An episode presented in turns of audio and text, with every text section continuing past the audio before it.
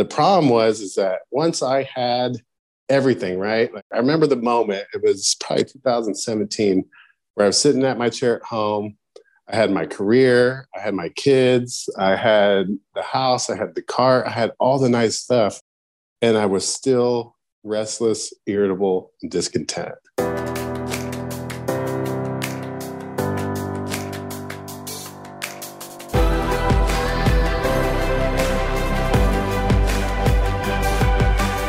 This is Better Wealth with Caleb Guilliams. Mario, my friend, welcome to the Better Wealth podcast.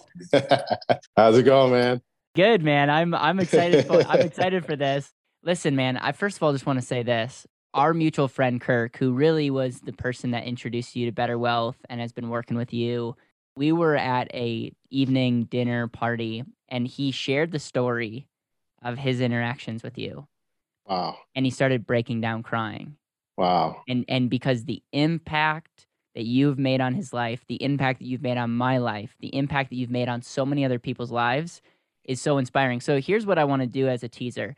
This episode i am not interviewing the next financial guru. I'm not interviewing someone that came out with a book. I don't i'm not interviewing somebody that's super super smart when it comes to money that puts you to sleep. I'm interviewing somebody that probably two years from now would have thought the last podcast they would be on was a financial podcast. Okay. and your story is going to inspire the educated and the people that might have no interest. I, I have a funny feeling Wow. that this episode is going to get shared way more than our typical episodes because of your story and because of who you are. And so, with that intro, you have a lot to live up to, my friend. yeah, I do.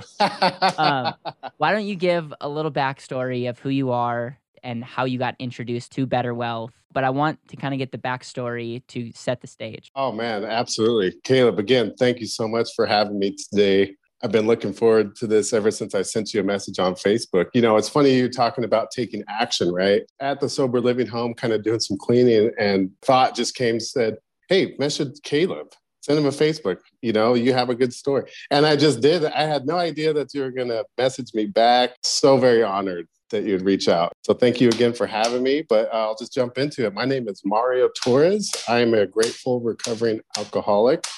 My sobriety date is January 31st, 2019. I'm a proud father of four beautiful children.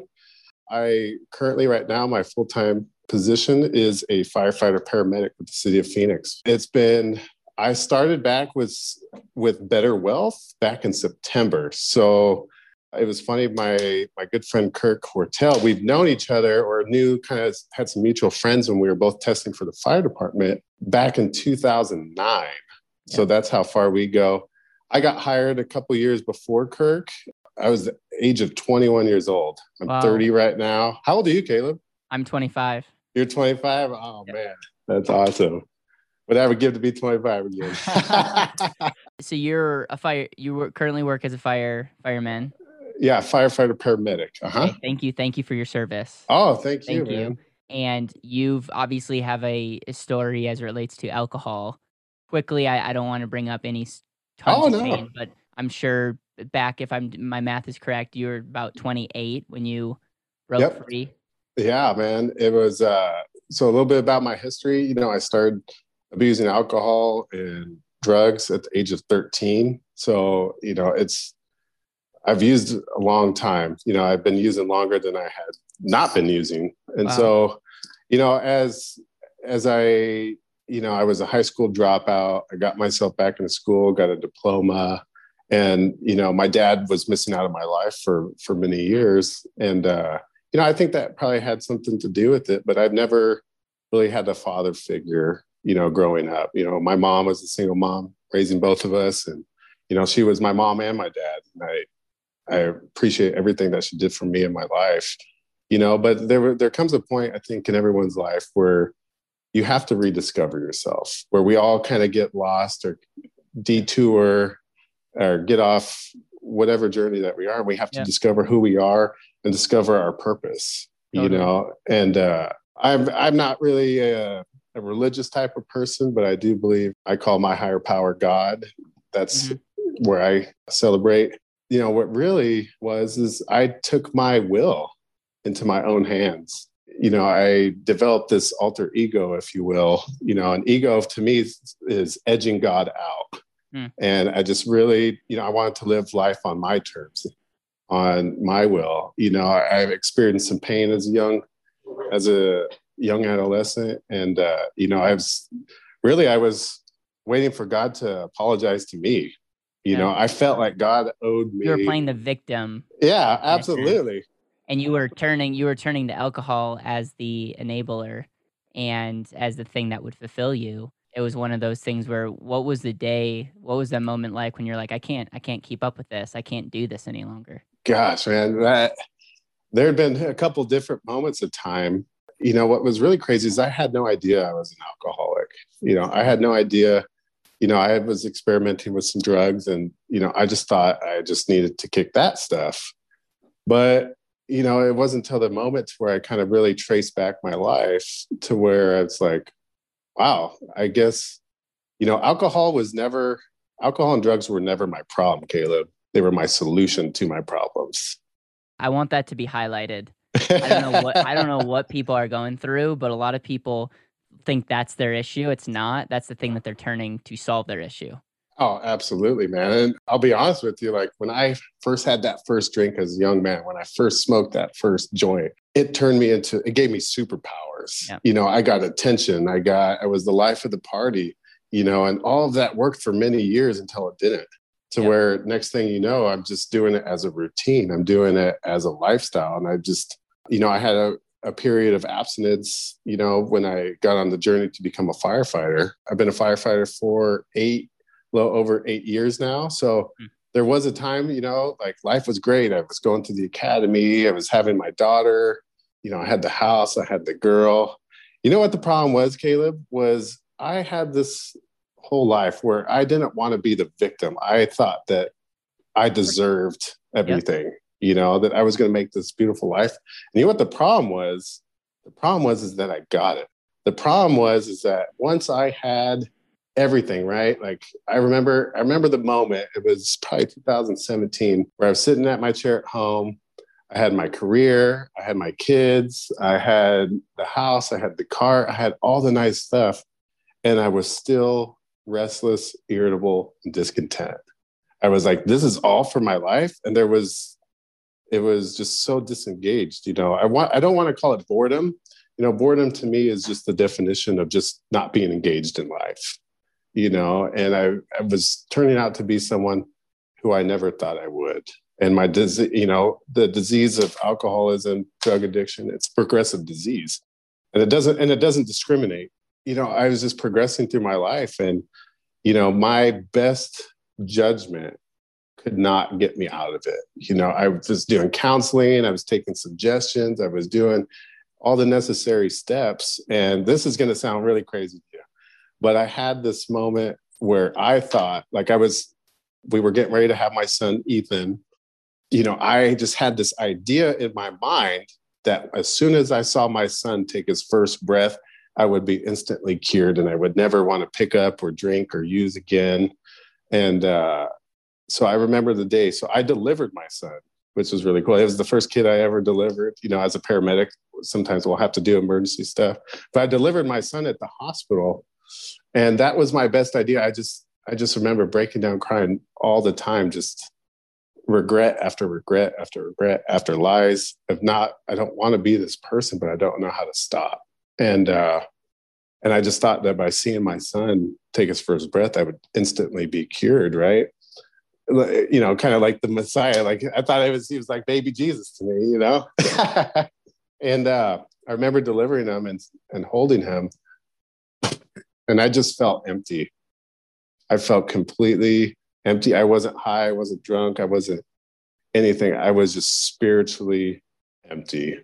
And I at that moment I knew I was screwed. And uh, you know, it got a little bit worse. Life was getting hard. Uh, I just I, I just didn't know what to I didn't know what to do. And I remember having this I remember having a tragedy call as a firefighter that it was a defining moment in my life. There was a there was a two person airplane that crashed in the middle of the street here in Phoenix, and one person died and the other person lived and we were working on them so they had to be extricated out i was the paramedic on scene so and uh it was just this tragedy mess just this aircraft just right in the middle of the street two people dead and uh i just remember working on it and it was just such a it was some it's very symbolic that like my life you know with with my wife at the time uh, that my life had been come crashing down and it was burning. You know what I mean? And there was just one survivor. He was he later on died of his injuries, but he was alive when we got him. He was just on life support. I just remember just after that shift, just how deeply affected I was by that. And like I got physically sick, just and I just remember just uh, you know, I was having suicidal thoughts and I remember just talking to someone and remind you, I'd been kind of hiding my disease from my wife at the time. And for almost two years, I was hiding it. And, uh, you know, it was, it was very, it was very shameful. It was very shameful. But there came a point in my life where I finally just screamed out for help. I threw out my hands. I'm like, I don't, God, if there is a God, I don't, I need your help. I can't do this. I'm tired of hiding. I'm tired of running from everything. And I remember a firefighter came up to pick pick me up from, uh, you know, to take me to, you know, a psychiatric place for eval. And I remember that night where it was so defining that was like, you're, you need to come clean. And I remember telling her that night. And, and the next thing I know, I was in a, a psychiatric place for the weekend and uh, I came back. I got out of that. I just, you know, started on the road of acceptance, right? And uh, I came home and my whole house was packed up. My kids were gone. And uh, even that wasn't enough to get me clean and sober. And, you know, my addict mind was like, well, I guess this is just more reason I'll have more time to drink, you know? And, uh, that that I wish I could say that was the last time I would ever drink again, but it wasn't, you know. And then, you know, I was getting help through our fire department resources, and finally, like I just, I I kept falling back into old behaviors, and they finally said, "Hey, man, this is your last chance. You need to get it together, or figure out a different career," you know. And they say. They say that rock bottom is defined as losing something and getting ready to lose something else. And, uh, you know, I, I just really surrendered. And kind of a quick backstory is I had, uh, I had a good firefighter friend of mine who we both got our first jobs. We knew each other since we were 17 years old. We got hired the same time. We were cadets together. And he was going through the same struggles that I was. We ended up meeting at, at uh, like a treatment center and he was going through the same thing so we both kind of relapsed the same time and then what was really cool is we went through inpatient uh, treatment together for and he was my roommate for 30 days. So how you know just how that was all orchestrated was beautiful.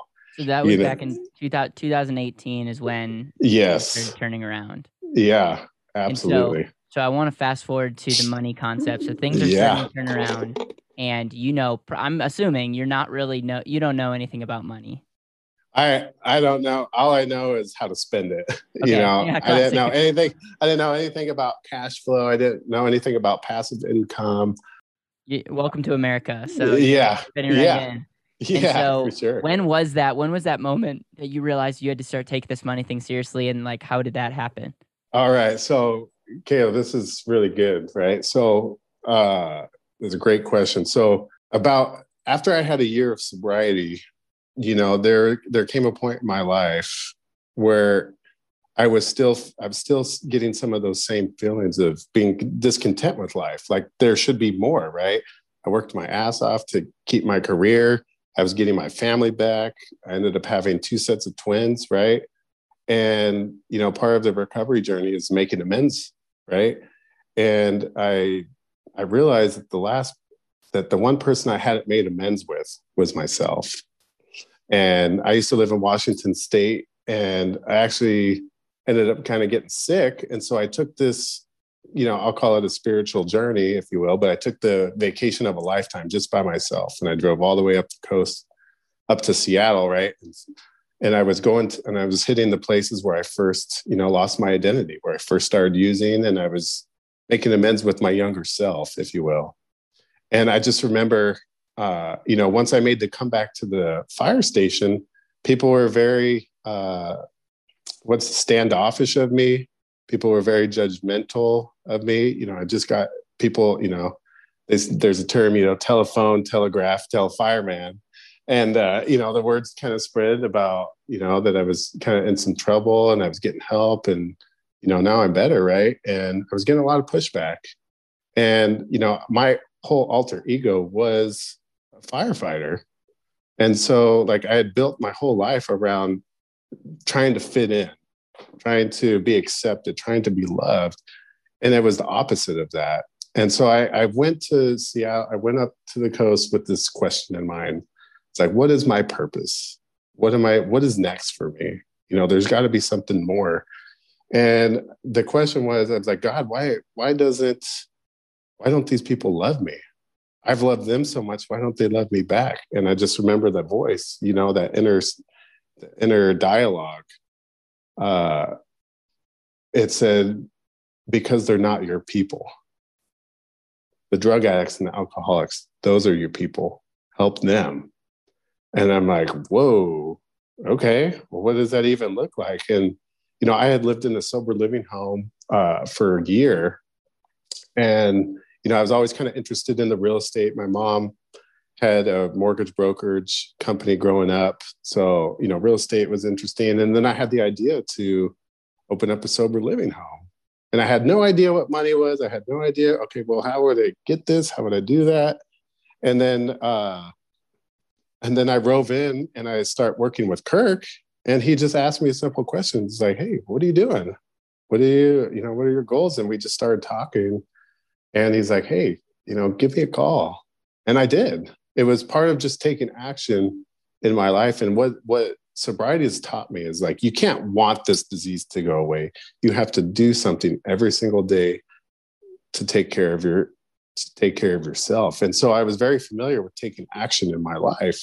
And so once i got on this journey right you know we started talking about life insurance. He gave me the and asset book. He gave me and that's where i really started my journey was and you know the fir- i'll never forget. I owe everything i have today to kirk's help was he said you are your greatest asset. You need to invest in education and knowledge in yourself. And i'm like okay. And he just kept feeding me. And i just the more i the more i would read the hungrier i would get right? I would read the the nelson book you know becoming your own banker and and he was you know uh, richest man in Babylon, like all a rich dad, poor dad. And it just started clicking, man. It just absolutely started clicking. And, uh, you know, the definition of what I wanted, right? But the the first thing that you have to do, I think, when you get on a financial path, spiritual path, whatever it is that you call it, uh, is you have to know your why, you have to know your why. And I never forget, I still have my and asset book here. I've lent it out to a couple of my friends. I've actually gotten two of my friends signed up through Better Wealth as well. And uh, I just remember just sitting down, really getting honest with myself. Of, and I remember in the book you just talking about your why and how important that is. And uh, those have been words that I live by. I review it all the time, like a checkbox list, and and really start defining what I want my life to look like. You know, what do I want Mario in five years? You know, and you know, in school, everyone always talks about five year plan, blah blah blah. It never really under made sense to me, right? And and just the most of it is just investing in yourself, really knowing who you are, and that was something that was really missing in my life. Think think about this: majority of people use their money in a way that devalues them. Think about mm. it. Like that's mm. exactly what majority of people are doing. And so when we start teaching about efficiency, when we talk talk about valuing yourself, when we talk about investing in the thing that makes everything else possible, we value like when we talk about control and cash flow, I, I could just like, dude, I'm honored. I'm honored that number one, you're you're helping being an ambassador for this concept of intentional living. But congratulations, because you're you're you were honest with yourself and leaned into something. And, and there's people that know ten times more about money that don't get it. And my friend, you you you you get it, and I want you to share what you did next, because not only are you creating cash flow, not only are you investing in opportunities, not only have you leveraged certain things that you've learned through Better Wealth and Kirk, but like you're making a difference, man. And it, and it, and by the way, when did when did this all happen? I, I want to remind people like this is not a five year testimony. This is a within the year testimony. Well, yeah, no, this is definitely within a year. So I signed up with you guys. Uh, I believe my insurance policy was fully vested by time of September. So I started about a month before that. Uh, September 18th is when I incorporated as an LLC. And within a month, I already had a property. Okay, walk through that. Walk, walk through oh that. my gosh! Because, okay, because like people are like, okay, what what property? What do you mean? How did you learn that? Yeah. So uh, so the biggest deal, right, is like, okay, you need a property, right? And how, so I had pulled some money out from my 457, right? And I just had this idea. I just had this idea, Caleb. Uh, you know, uh, Robert Kiyosaki always talking about not using any of your own money, right?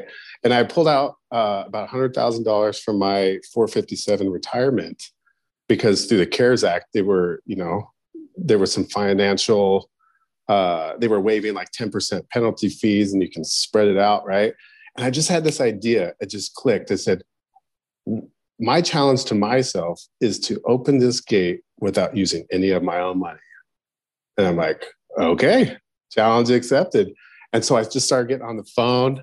Uh, I found a property. It was listed at 423. Now, Phoenix right now, I don't know if you've heard, but it is the hottest market I yeah, mean, no pun intended. Also. No, yeah, yeah, yeah. yes, but yeah, I'm with you. I I looked at some places and I'm like, wow. Oh, dude, it's not cheap. But to put it into perspective, the first property I went to look at, there was 17 scheduled showings that day. Yep. Everyone and, California is moving to Phoenix. So. Oh, of course. Oh yeah, it's ridiculous.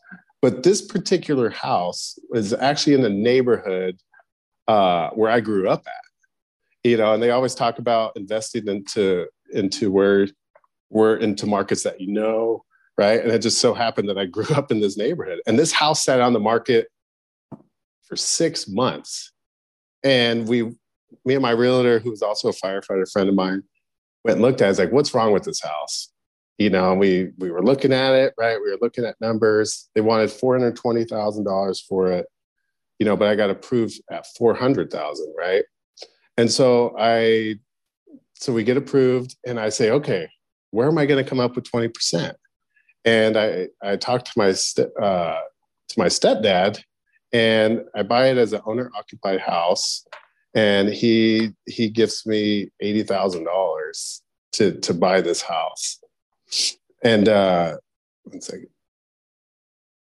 Right, there. Okay, so so we get him on that and i start paying him you know we we talk about terms and uh, you know monthly payments back to him right and then it needs a fire s- sprinkler system right and so i start pricing that out that was $24000 i had mentorship from uh, the sober living house that i had been at who i bought like uh, the policies procedures and uh, i actually became good friends with one of them so he was helping me get everything that I would need to get certified for this house.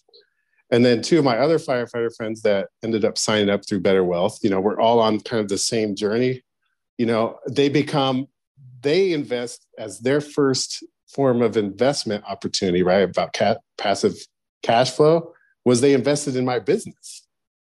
So I got over $45,000 uh, worth of or what was it, $125,000 worth of capital, working capital for my business, for the property, to get it furnished, to get it and, going. And you mentioned you wanted it to be a certain house to help sober living.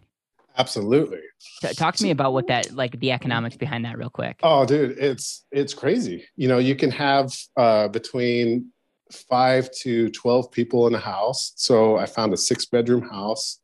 Uh, and I got put in touch with my partner. His name is Joey, and he he owns 10 sober living houses in the valley. He's got he's got uh, he's been in the business for over 10 years.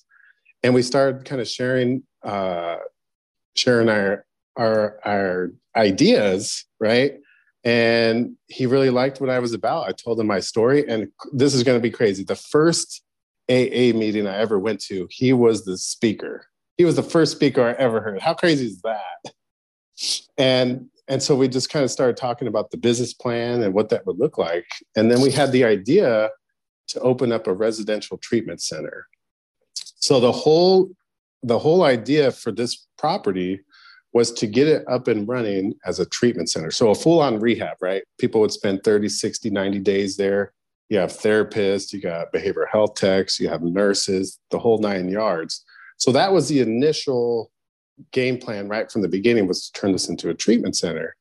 But in the meantime, right, because I had all these expenses, I had all this debt, was I wanted to live out my dream of running a sober living home. And, you know, it's so I got the website up, I got, uh, I determined my prices, and I just started marketing. I, I hired two li- women to, once I made my pamphlets, uh, they hit every single, they divided all of Maricopa County into sections and just started delivering my, uh, started delivering my brochures to people. And I started, they would get me names and numbers. I would call, I would follow up. I was scheduling tours for other treatment centers to come and intensive outpatient program, detoxes. Everyone started quickly knowing who I was. And I hired this company to do my website called BizIQ. And, you know, they know how to work with all the back codes with Google and Google reviews. So I kid you not, Caleb, from the time I opened my doors in November to, I would say about March, I went from being a nobody to being ranked number two in the Valley of Phoenix of sober living homes. So it's it's crazy. So all so here's so the next step was so I started up another nonprofit called Safe and Sound Transitional Living. Uh, that is to so under under uh, transitional housing, right? You have there's different entities of services that you can provide, right? So you can service, you know, battered women, homeless, veterans, homeless veterans, severe mental illness, sober living, right? They all kind of fall under these categories. So, uh, so our plan with the nonprofit is to be able to have a home specifically and provide services to each one of those uh, entities. So, so June 1st, we're making our conversion over into the treatment center. So we, we're getting ready to go through our licensing process with uh, Department of Health Services, and we've been looking for these properties, right? And everything was falling through, everything. And I kind of gave up that I was going to have another sober living home. And lo and behold, this lady finds me on Facebook, sends me a random message. At first, I thought she was a scammer, and she had saw one of my YouTube uh, interviews with one of my mentors that, uh, you know, that trains people on how to open up a halfway house. And she was really interested in what I was doing and wanted to talk about partnering. And so she comes over that same day, right? And it, this is all part of taking action. You know, her taking action to to to message me, her taking action to come see the place, and she just loved what I was doing. And you know, like when you when someone just speaks to your soul, like when you can just tell that someone has that mindset, that shift in in their heart, their mind, where they're just they're free they understand it, they get it. And uh, we partnered up, and she's like, "Well, the house I'm living in is a five bedroom house. I don't need it. I'll just go move, and we can rent this place out." So lo and behold, we got a five bedroom house. We're getting everything ordered. Uh, the beds are being delivered tomorrow, and Whoa. you know it's happening so, so listen. Quick. So you got a you have a treatment center and and a and a house where multiple people can stay. Absolutely. And this all happened with a, under a year. Under a year, yeah, less than. So you you met Kirk, who gave who started telling you that you're your greatest asset, giving you books. You read the And Asset. You read other books by Robert Kiyosaki. You started asking questions, being proactive, finding a home, gathering some troops, uh, yep. sharing the vision. You are your greatest asset. I hope people see a theme. Get this house. Start a nonprofit. I know that you probably have special advantages of being a nonprofit for certain renting strategies in real estate. And now you have a treatment center and a halfway house. You're helping the same people that a couple of years ago that you felt called to that these are your people all in under a year, bro. Oh, absolutely. And then I started up a real estate business too called uh, Impact Capital. So we're owning, so our goal is to own the real estate and then rent it to our sober living houses. So I have 10 properties currently uh, with another properties. partner. 10 properties. How, how did, how, what are the economics behind this? Like, how uh, 10 properties? I, I use private investors and I gave them a rate of return and share on the cash flow. So all the properties that we acquired uh, were acquired uh, through private money. So again, I didn't use any of my own money. Everyone's happy. Everyone's getting a good rate of return. And then uh, we're also linked up with a wholesale company out here too, where we're capital partners. So we're we're also doing some JV deals. It's it's crazy. I got a lot going on, man. It's all, all a beautiful thing. Is remember me, okay? Oh, for sure, man. When you're I, coming with me, bro. when I come knocking on your door and say, "Hey, you're you're like when you're this real estate um, mogul," just be like, "Hey, do you want to come back on the show?" And um, dude, I the reason I wanted to have you on the show is number one, I think we can all learn by hearing people stories, and I'm going to be more intentional about sharing those. But number two, like I want you to know that your message is going to encourage at least one person Absolutely. that knows that they're not reaching their highest potential and knows that they can do more. And I, by the way, guys, don't try to compare yourself to. I mean, quite frankly, I think there's there's some wisdom in not in going quote unquote slow but if you're aligned, man, and, and the things are coming together, it is so encouraging to see someone like the light bulbs went off and and you're just going for it. Are you continuing to serve as a firefighter? Yeah, uh, currently we're I'm running the numbers, but you know I would like to pursue this stuff uh, full time. So leaving my career as a firefighter, you know, I'll tell you what, man. This is I tell everyone this, and not to I don't want to sound blunt, but I've, you know, as a firefighter, we're showing up after the tragedy's already happened, right? After the overdose, after the deaths, after, you know, actions. And we're kind of the last stop, you know, and being in this business, in the recovery business, you know, I don't, I don't tell people I'm a real estate investor. I tell people I'm a people investor.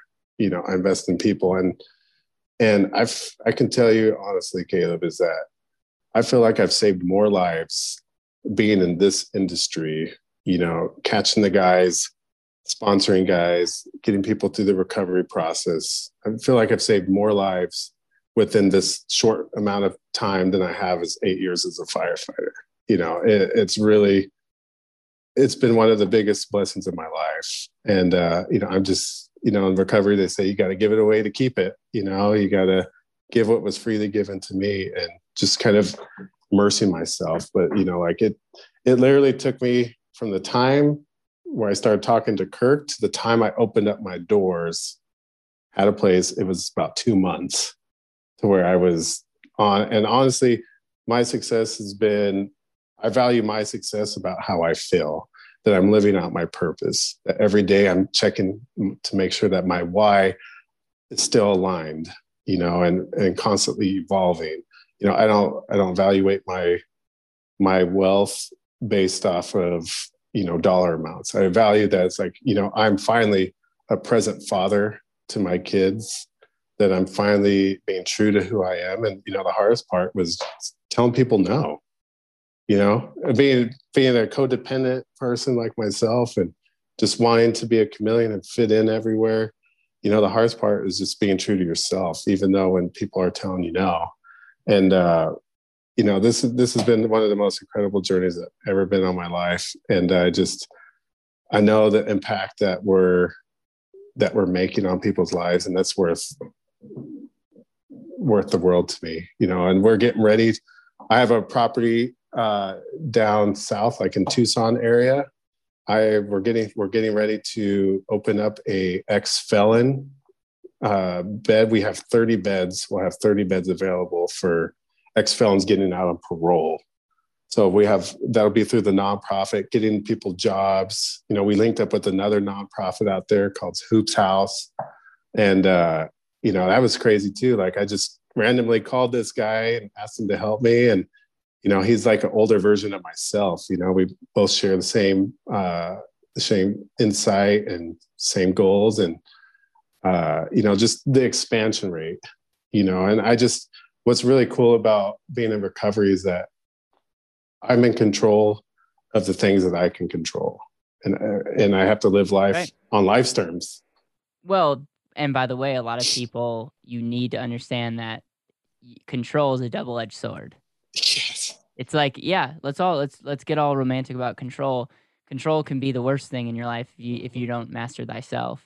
Um, here, here's what's fun. This is not public yet, but we are going to finally have our first annual event uh, we we planned an event and then let's just say the hotel that we planned with was not open. oh yeah. and um and so overall, I can't wait for you to be a part of that because I just I just think think about meeting people who are doing things, making things happen, and I and I know that these these stories are encouraging, and so I can't wait to see you in person, man, and give Dude, you. Dude, I can't wait to. Where you're you're in California, right? I, Colorado. Um, Colorado. Okay, yeah, yeah. Um, but it's it's all the, that's the powerful thing about the internet is you can mm-hmm. get educated and serve people, and um, we are just so excited that you're part of this network. We're so excited for the work that you're doing. Um, other than you being your greatest asset, any other key money topics that you've that that were just big in in reading my book or reading Richest Man in Babylon or Robert Kiyosaki's books? dude, really, man, is just uh, being, you know, you, we talked about the control, right? Of just really, uh, you know, something else that I that I did that I didn't mention was I opened up a private family foundation. I opened up some trusts, so I'm really doing some high level uh, investing in myself, you know, and and getting getting things set up for generations to come.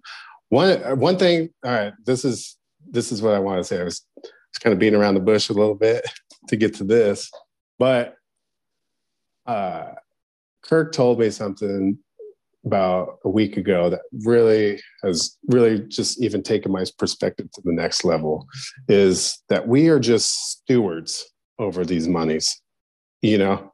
And once i made that once once my mind like it was it was more of just being aware like i knew i didn't know what to call it right?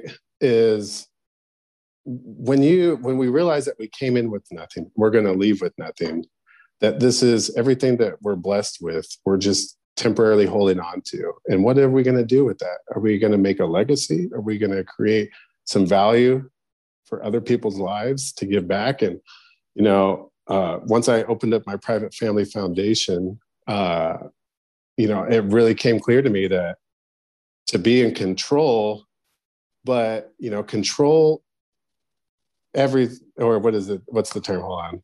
Control, own nothing, own nothing. You know, like, and it's just so true, right? Like owning these properties through an LLC or, uh, you know, you're just managing you're just managing the money. And that was one thing that I've never, you know, I was making six figures as a firefighter and I had nothing to show for it.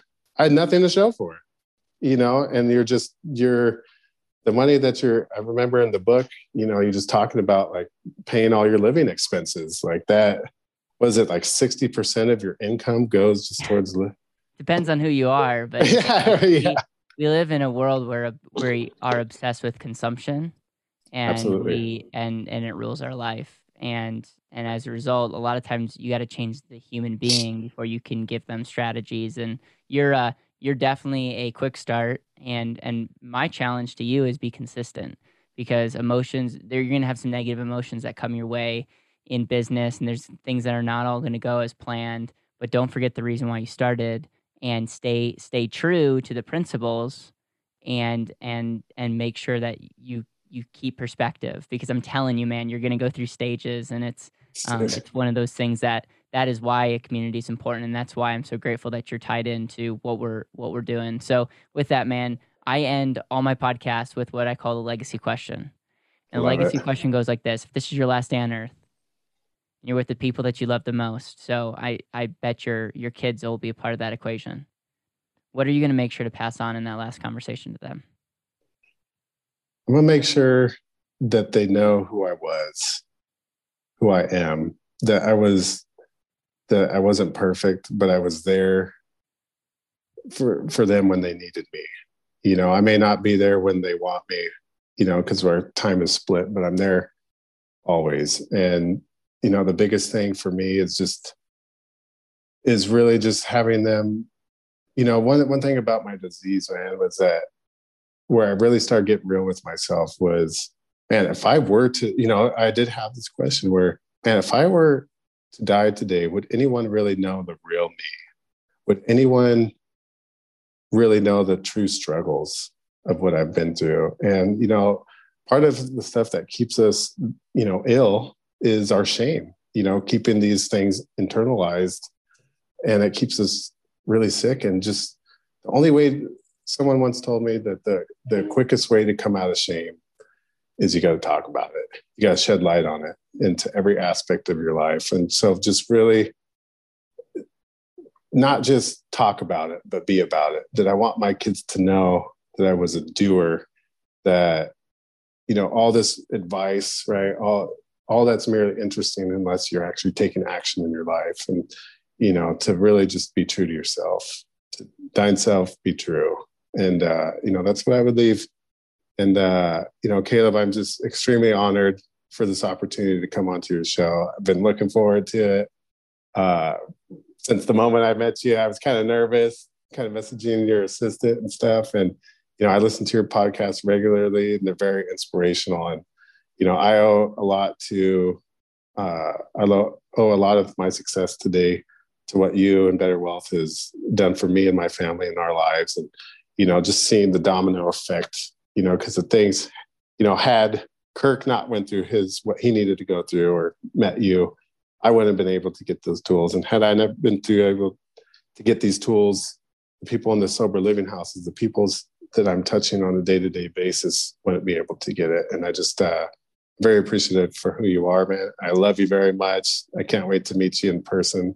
Thank you again for having me on today's show, and uh, I look forward to our future together man, for not being a podcaster, I think uh, I think we might have to break that streak and uh, get you get you started with the show because oh, I, I would you, love to, man. You have a lot lot to share, man. Keep keep up the good work. I love you too. I'm really proud of the work that you're doing, and it's powerful. It's powerful. So thank you for being the ripple and and making more ripples if you're on podcast, we appreciate you listening, and uh, we ask the same. Like if you're on Apple and have not reviewed the show, make sure to scroll all the way down and leave an Apple review. That really means the world. Helps other people find this, and then share this with two people. Share this with two people that need to hear the message. And uh, like always, man, we appreciate it. Take care and keep living intentionally.